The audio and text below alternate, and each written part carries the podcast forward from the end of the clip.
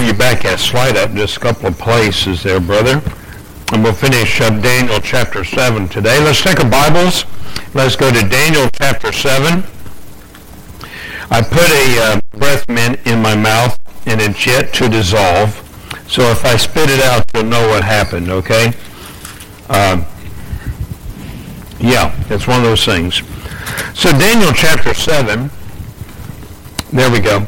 Well, last, uh, the last time that we were together, we began to take a look at uh, these four beasts that came into place. And uh, the more I study the book of Daniel, it, it brings something to light that I think everyone should know about. Number one, you, if we don't understand history, we will never understand eschatology. How many of you have ever heard the term, those that fail to read or study or learn from history are doomed to repeat the lessons of history? Well, we see that over and again. Uh, in fact, uh, many times America has been likened unto the Roman Empire, the rise and the fall of the Roman Empire. Um, out of obscurity, the United States came into place. And one of the things that happened with Rome that uh, began to cause their, its own destruction and everything was Rome had collapsed upon itself, worried about all the people and their feelings and their rights and things of this nature. And though they didn't care about other nations, and you know the nations that they conquered per se, they did turn around and uh, they tried to appease the masses of their own civilization, and it never did work.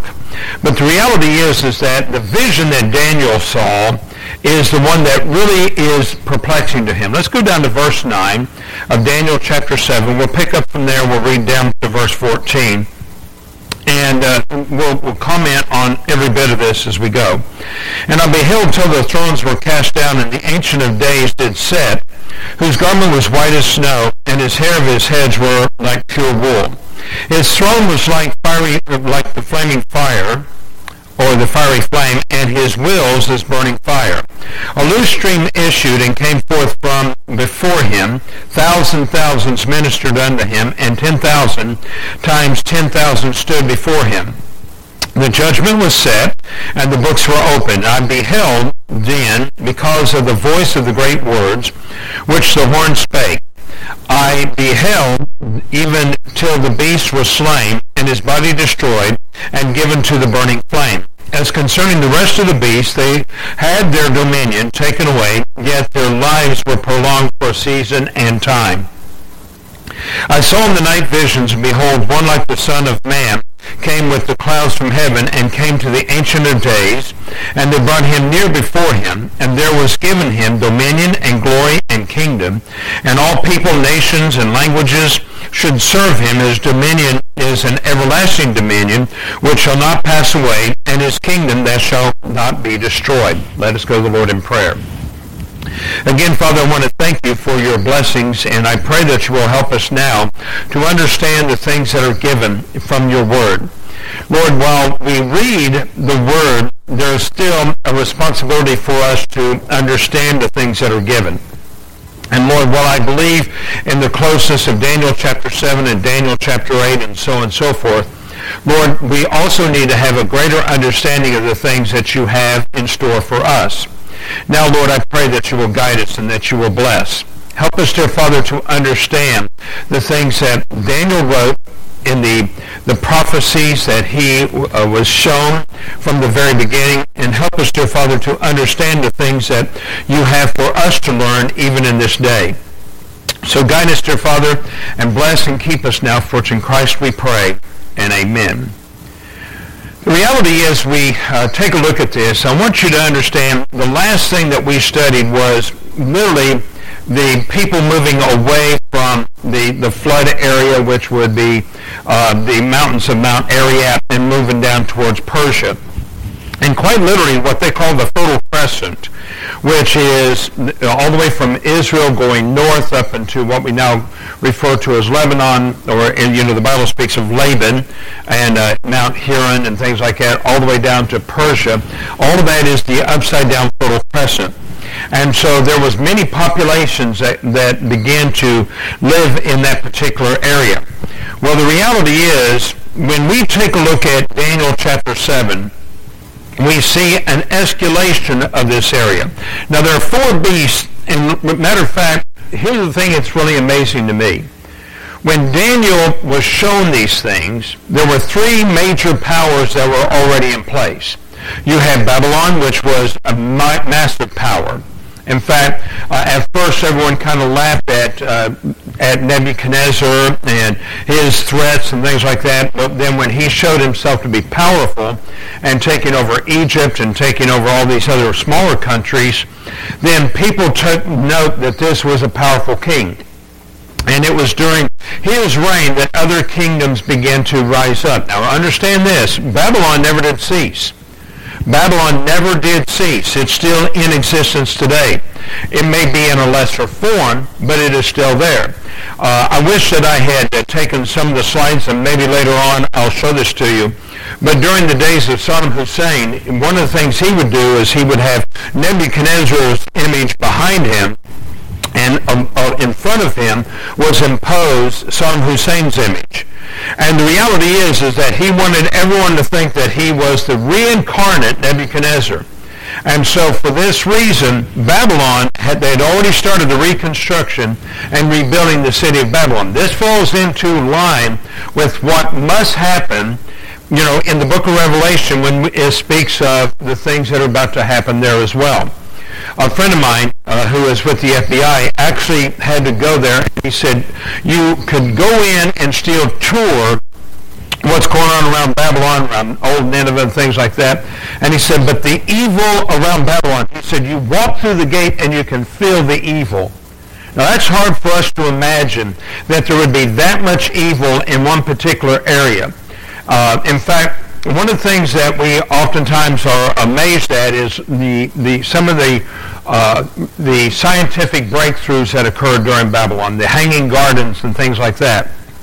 And yet, uh, these were all put into place to show people God's mercies upon Babylon. And yet, it became a capital that uh, they would, uh, well, we can go into so many different things, that they were of great power. The second one we see is like a bear. And we're going to be seeing this as we go through uh, Daniel uh, chapter 7. We see that the bear rose up, and if you notice, it had three ribs in its mouth. Now, the three ribs that it, that it would represent would be the Mede-Persians as well as the Babylonian Empire. They never did wipe out Babylon completely, but the reality is they allowed it to be like a city-state. They paid tribute. They made sure that there was money that was going to go back into the coffers. It was during this time that you begin to see that Daniel is writing Daniel chapter 7. Let's go down to verse 1 of Daniel chapter 7. In the first year of Belshazzar. Now, how many of you remember Belshazzar? Let's go back and let's see if we can find this. Go to chapter 5 of the book of Daniel, and we begin to see Belshazzar again as he comes into this power. Now notice Belshazzar followed after Nebuchadnezzar. So after Nebuchadnezzar had passed away, down the line came Belshazzar. So Belshazzar the king made a great feast to a thousand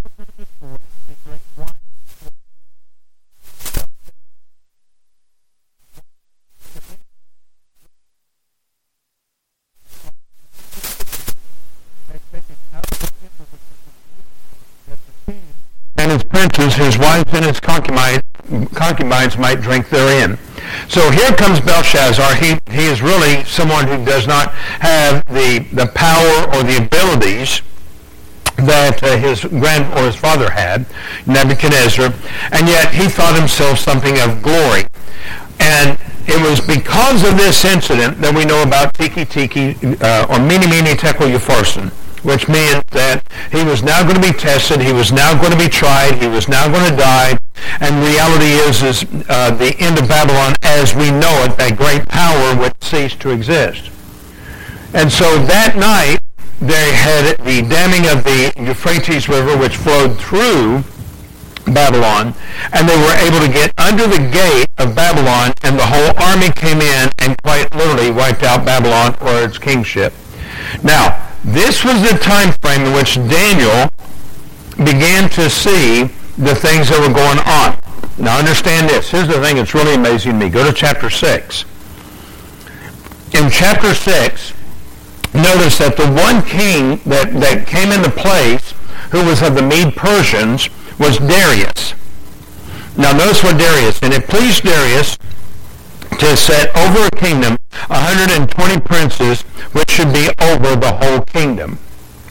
Now, understand, at this particular time, Daniel was known for his wisdom. He was known for his ability.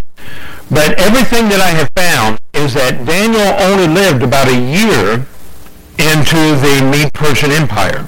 That, that empire that we see at number two. And so when we find that he is thrown into the lion's den, if you will, this is giving us a little bit of an indication that he was an old man. He was in the latter parts of his life. And yet he had a complete confidence in God. He had a complete confidence in the Lord. And this was an amazing thing that I look at as well. Well, reality is, and again, I want you to see this, the most of the history that Daniel records during the days of Belshazzar. Everybody with me now? So when we take a look at this, it was during the number one scene where we see all this history that's being written. We put more credence on someone. Uh, remember Jeane Dixon? And uh, if you ever go back and look at some of her predictions, she was way off in left field. She really was. But the reality is because she made one right prediction, and I think it was about Robert Kennedy and where he was going to die, because of that one prediction, everyone thinks, oh, she is just someone great. She's not. You know, let's put it this way. Everything that Daniel wrote down, everything that Daniel records was from God, and so because God opened his understanding and allowed him to record it, there was a great understanding. Here's another thing that we look at. So when you see number three, which is now speaking of the leopard, and notice it's got four wings, this is the Grecian Empire. Do you realize that Daniel never saw the Grecian Empire come into place? Daniel died, and 300 years later, excuse me, let me, let me quote, re, redo that. He died around 539 BC, or as we know it, BC. Around 339, BC is when the Grecian powers came into place. So when you take a look at this, you see that this was going to be something that was, you know, beyond our expectation. This was something that, yeah, Greece was a power. Yes, Greece was formidable, but he never did understand completely about Alexander the Great. So we're going to get into a little bit later on today, the Lord's willing, we're going to get into chapter 8 where we begin to see the Grecian Empire is given us a lot more understanding and how that there was going to be an overcoming. Reality is for a moment where you see the bear and you see the ribs in the mouth of the bear. Do you realize that the Mede-Persian Empire lasted several hundred years? It was really something that was, they were powerful. Uh, in fact, it was during the Mede-Persian Empire that we began to see Israel in its restoration. Let me show you what I'm talking about. Let's go to the book of Nehemiah. The book of Nehemiah. And let's go to chapter 1. Oh, let me get over here ahead of y'all. There we go. I'm in Nehemiah now. My pages are sticking. So in Nehemiah, I want you to see what it says in regards to what uh, we begin to see in all the attributes. Okay, let's go down to verse 4. And it came to pass when I heard these words that I sat down and wept and mourned and certain days and fasted and prayed before God of heaven and said, I beseech thee, O Lord God of heaven, the great and terrible God that keepeth covenant mercy for them that love him and observe his commandment, let thine ear now be attentive and thine eyes open, that thou mayest hear the prayer of thy servant, which I pray before thee day and night for the children of Israel, thy servant, and confess the sins of the children of Israel, which we have sinned against the Lord. Both I and my father's house have sinned. Now let's go to verse 1 of chapter 2. And it came to pass in the month of Nisan, which is the beginning of the year, in the 20th year of Artaxerxes, the king, by the way, Artaxerxes was a minor king in the time of the Mede Persians. That wine was that wine was before him, and I took the wine and gave it to the uh, it unto the king.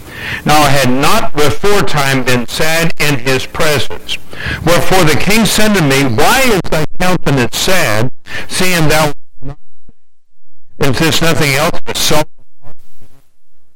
And I said to the king, Let the king live forever.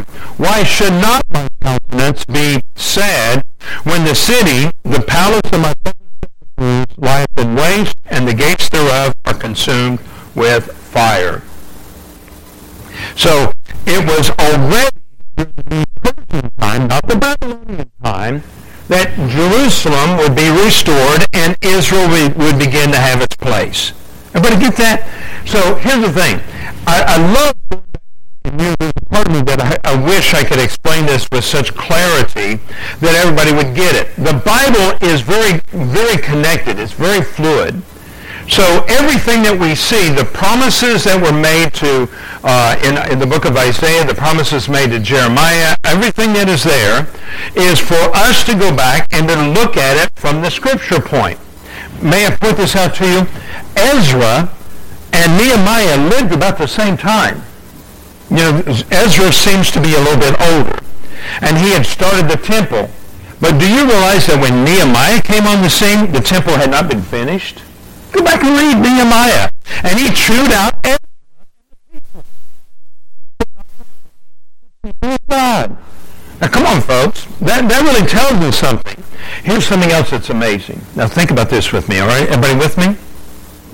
Do you realize that when Moses brought the children of Israel out of the land of Egypt, God had promised them a place where they would receive gardens they had not planted, they would inherit houses that they had not built, they would have possessions that was ready for them. Now that's that was number one. Number two, then it was laid upon the heart of Solomon, because of his father and so on and so forth, to build the temple of God. And there was great glory, and that's where we get Second Chronicles chapter 7, where if my people will hear, you know, if my, if my people which are called by my name shall humble themselves and pray, then the reality is God will listen to our prayers, and he will heal the land, and he will resurrect them. That we also see. But watch this. Do you realize in Nehemiah, and in the time of Ezra, there was no such promise. Now come on, stay with me a minute. Do you realize that when Ezra came in, it was laid upon his heart to go back and rebuild the temple. There was nothing there. Just old stones scattered everywhere. And you remember the results when they laid the foundation stones? The people began to cry and rejoice at the same time. When Nehemiah came on the scene, what we just read, he was also brokenhearted because there was no walls around Jerusalem.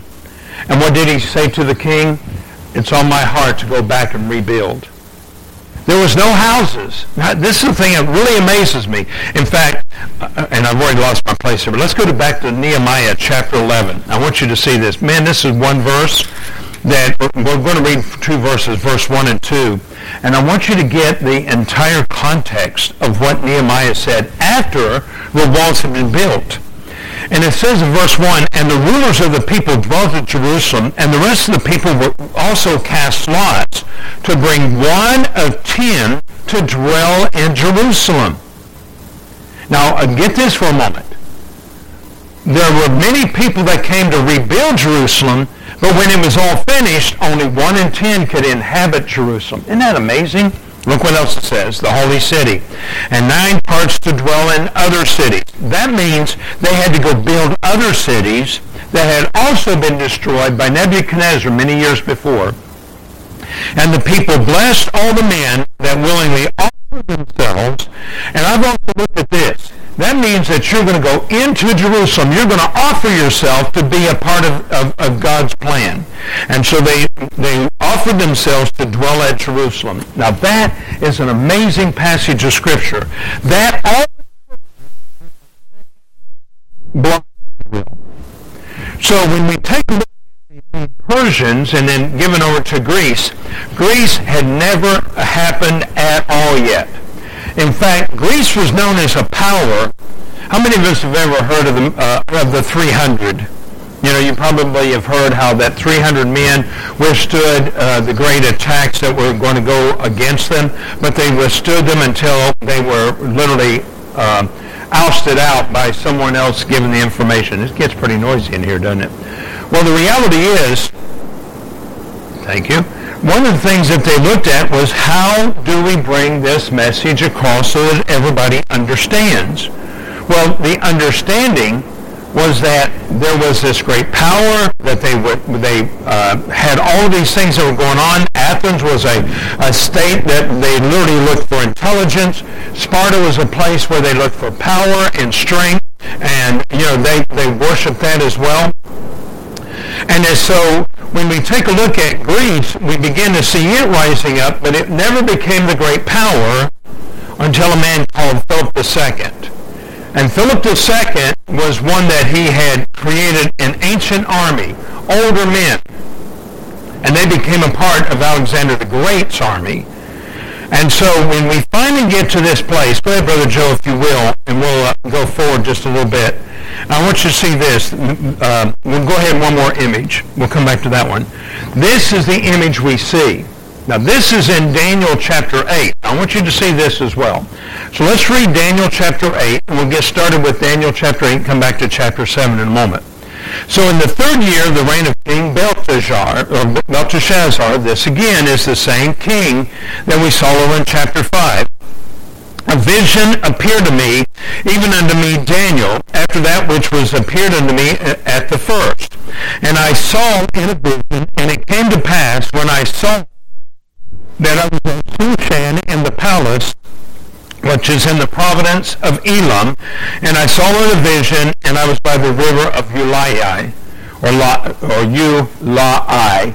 Now I put this note in the in the back, so if you want copies of these notes, you can do so as well. Then I lifted up mine eyes and, and saw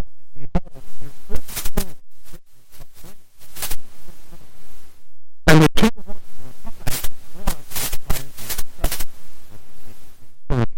Okay? And the higher and I saw westward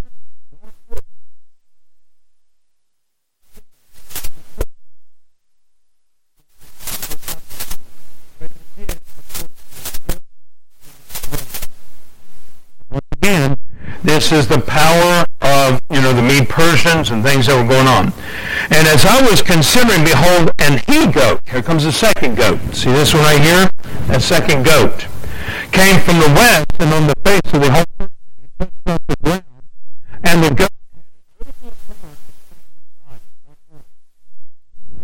Now, what's interesting is many people want to say that uh, Alexander the Great had a knot on his head that looked like a horn. I don't know. I wasn't there. I, you know, so I have to believe what historians tell me. And it came to pass to the ram that the two that had two horns, which I had seen standing before the river, and ran unto him in the fury of his power. And I saw him come close unto the ram, and he was moved with cold and there was no power and the ram to stand before him, but he cast him down to the ground and stamped upon him, and there was none that could be delivered the ram out of his hand. Therefore he was, uh, the, therefore the he-goat waxed very great, and when he was strong, the great horn was broken, and it came, uh, and, and for it came upon four notable ones toward the four winds of heaven. And out of them came forth a little horn which waxed exceeding great toward the south, and toward the east, and toward the pleasant land. And it waxed great even to the host of heavens, and it cast down some of the hosts of the stars to the ground, and stamped upon them. Yet he magnified himself even to the prince of the host, and by him the, the daily sacrifice was taken away, and the palace of his sanctuary was cast down. And an host was given him against the daily sacrifice, by reason of transgressions, and it came and cast down the truth to the ground, and it practiced and prospered.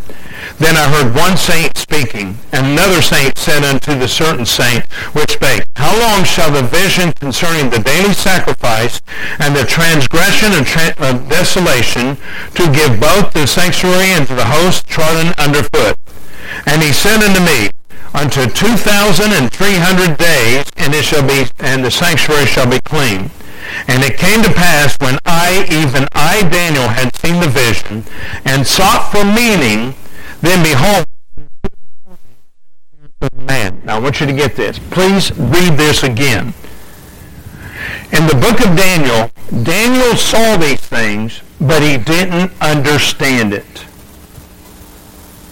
How many of us remember when the apostles approached the Lord when the Lord allowed them to hear the parable that he spoke to other people and he walked away, and later on he explained the parable, and he said to them, it is not for them to understand it, it's for you. There are certain things that God will show us and make it explainly clear. Look what else it says. And I heard a man's voice between the banks of Ulai, which called, and said, Gabriel, make this man to understand the vision. Now, here's the thing that really amazed me. As I'm studying this, I didn't understand also 1 through 14. It's very hard to understand it as it is written. But when God wants us to know something with clarity and to see it perfectly, then there will be the explanation. And the reality is, is that at that very moment, the angel Gabriel, who is the messenger sent from God, is going to give Daniel the clarity that he needs to understand everything that's going on. There was no empire like this empire. So Daniel is getting ready to write this down, though he has no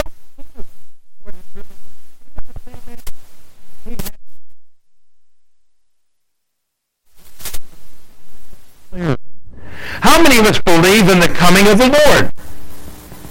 Now, how many of us have seen the coming of the Lord? All the things that we have is what's written in Scripture, and if we believe the Scripture, then we, we expect it's going to happen, right? Nod your heads up and down. But until it happens, we don't understand it could happen at any moment. We know but the reality is, we still don't understand it completely. Now we're going to get that in the second message today when we talk about the, the whole aspect of our lives and what we should be doing. But the reality is, is that Gabriel so look what it says in verse 17. So he came near, and when he came, I was afraid. And I felt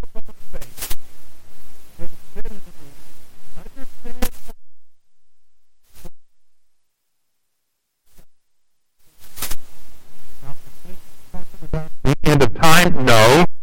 This is about when it occurs, when the time approaches. There's a there's a interesting passage. We'll look at this in Galatians chapter 4, when the fullness of time. That's what this means. When that fullness of time occurs, then these things are going to start coming to pass. They have already come to pass. This is before the Lord was going to be born. Now, as he was speaking with me, I was in deep sleep on my face toward the ground, but he touched me and set me upright. You know what the reason is? I want you to pay attention. How many times have we have I been in school and somebody been sitting there, they got the drool coming out of their face and they're laying on their, their desktop and they're not paying any attention. You want to go up and you want to give them the right fist of fellowship. And you want them to wake up so they will pay attention because you're getting ready to cover something very important. When I was a teacher many years ago, I would always have a student call in and say, are we going to cover anything important?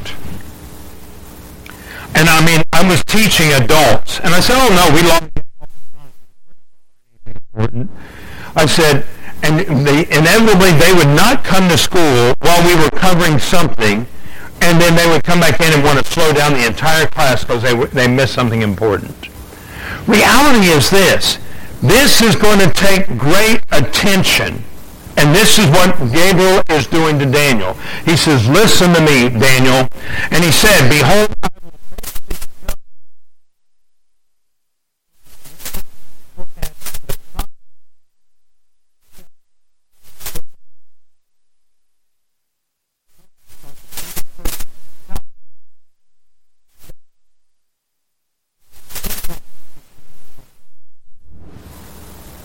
That's pretty cool. He explains exactly what we're going to do. And the road is and the great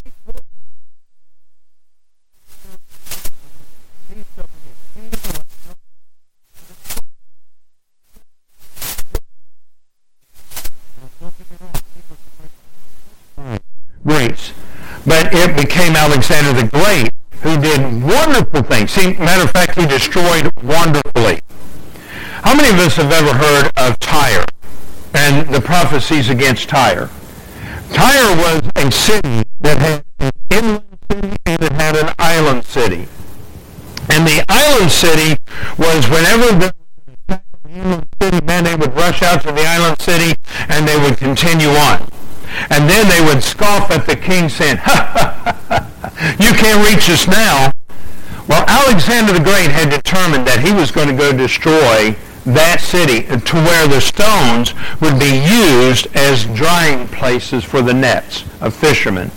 And as he reached out to there, he decided that they was going to build a causeway all the way out to the island. That causeway is still in existence. And so what he did is he took the destroyed and began to push that road out. And the people that he had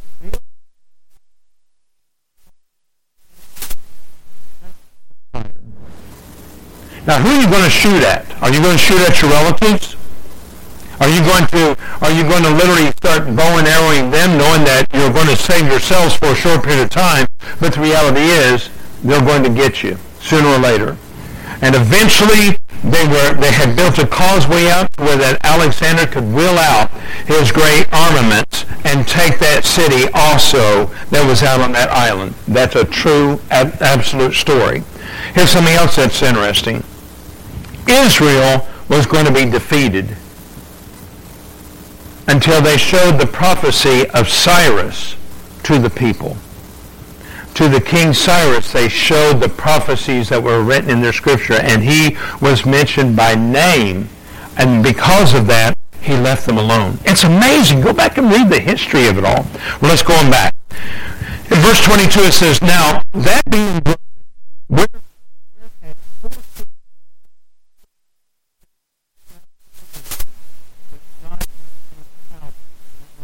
when we breaking of that single horn that is there, when he died, his, all of his conquering lands would be broken up with his four generals. If you will, Brother Joe, go back to uh, four, the couple of slides ago where we had this. All right, Brother Joe, one more, right there. Take a look at number three. You see the leopard. You see the leopard skin. You see the leopard that is there. You see the wings, the four different wings. And literally it had four heads, which meant after Alexander the Great, the Greeks would have four. Why the leopard skin? This is why the next image is there. Go ahead and take a look at the next slide forward. This is the image of Alexander the Great on his horse that he went conquering. What do we see wrapped around that horse? The leopard, a real leopard that he had killed was now on this horse and it would go forward into battle. The, the strength of the leopard was an image that was there. In fact, his elite army also wore leopard, a leopard skin upon their own bodies. You know, so people were afraid of the advancing Greek army. And quite literally, I want you to get this. This is something that really amazed me as I studied history about it when uh, the Mede Persians heard all that Alexander was doing, they just said, well, good luck trying to cross the desert. We'll see you coming if you come up around the horn, around the Great Crescent. We'll know that you're coming. But Alexander fooled them in that he went across the desert plains and came in from the south into the Mede Persians. And when they, when they finally realized that it was his great army that had pressed in across the deserts into that, it was too late for the Mede Persians. When it says that his feet had not even touched the ground, it was as though prophecy had come to place amazing area. Let's go on to, let's finish reading, shall we?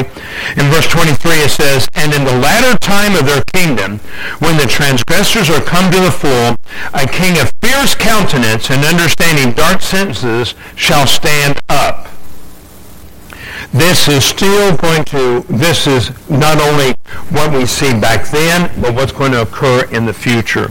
And his power shall be mighty, but not by his own power, and he shall destroy and shall prosper destroy the mighty and the holy people. Now there's much more for us to understand as we get into that. All right, so what we've looked at is so far we have talked about the, the kings that are going to come into place. We haven't even got to the Roman Empire. And so I want us to go back, if you will, uh, to the slide before this one, if you will, Brother Joe. And in verse 15 of chapter 7, it says this, I, Daniel, was grieved in my spirit in the midst of my body, and in the visions my head troubled me. And I came near unto one of them that stood by me, or stood by, and asked him the truth of all this. So he told me and made me know the interpretation of the things. These great beasts, which are four, and four kings, shall rise out of the earth, but the saints of the Most High shall take the kingdom and possess the kingdom forever, even forever and ever. Then I would know the truth of the fourth beast. Now here comes that fourth beast, that terrible beast. You know, th- again, these are just artist depictions. We don't know what the beast looked like that he saw. Uh, if you notice, that looks like a dinosaur.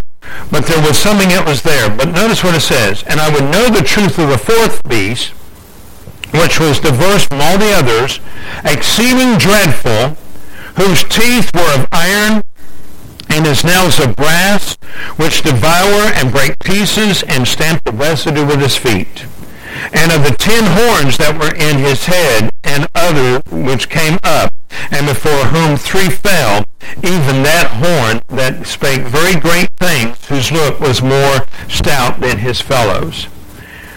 I want you to understand verse 20. We haven't even gotten to that point.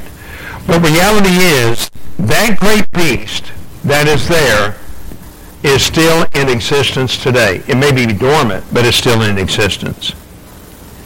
This is not only the Roman Empire, but the religion surrounding the Roman Empire.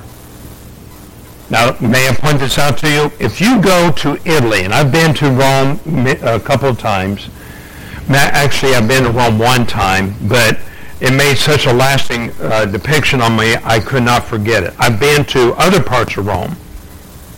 And I want to end today by giving you a little history of Rome.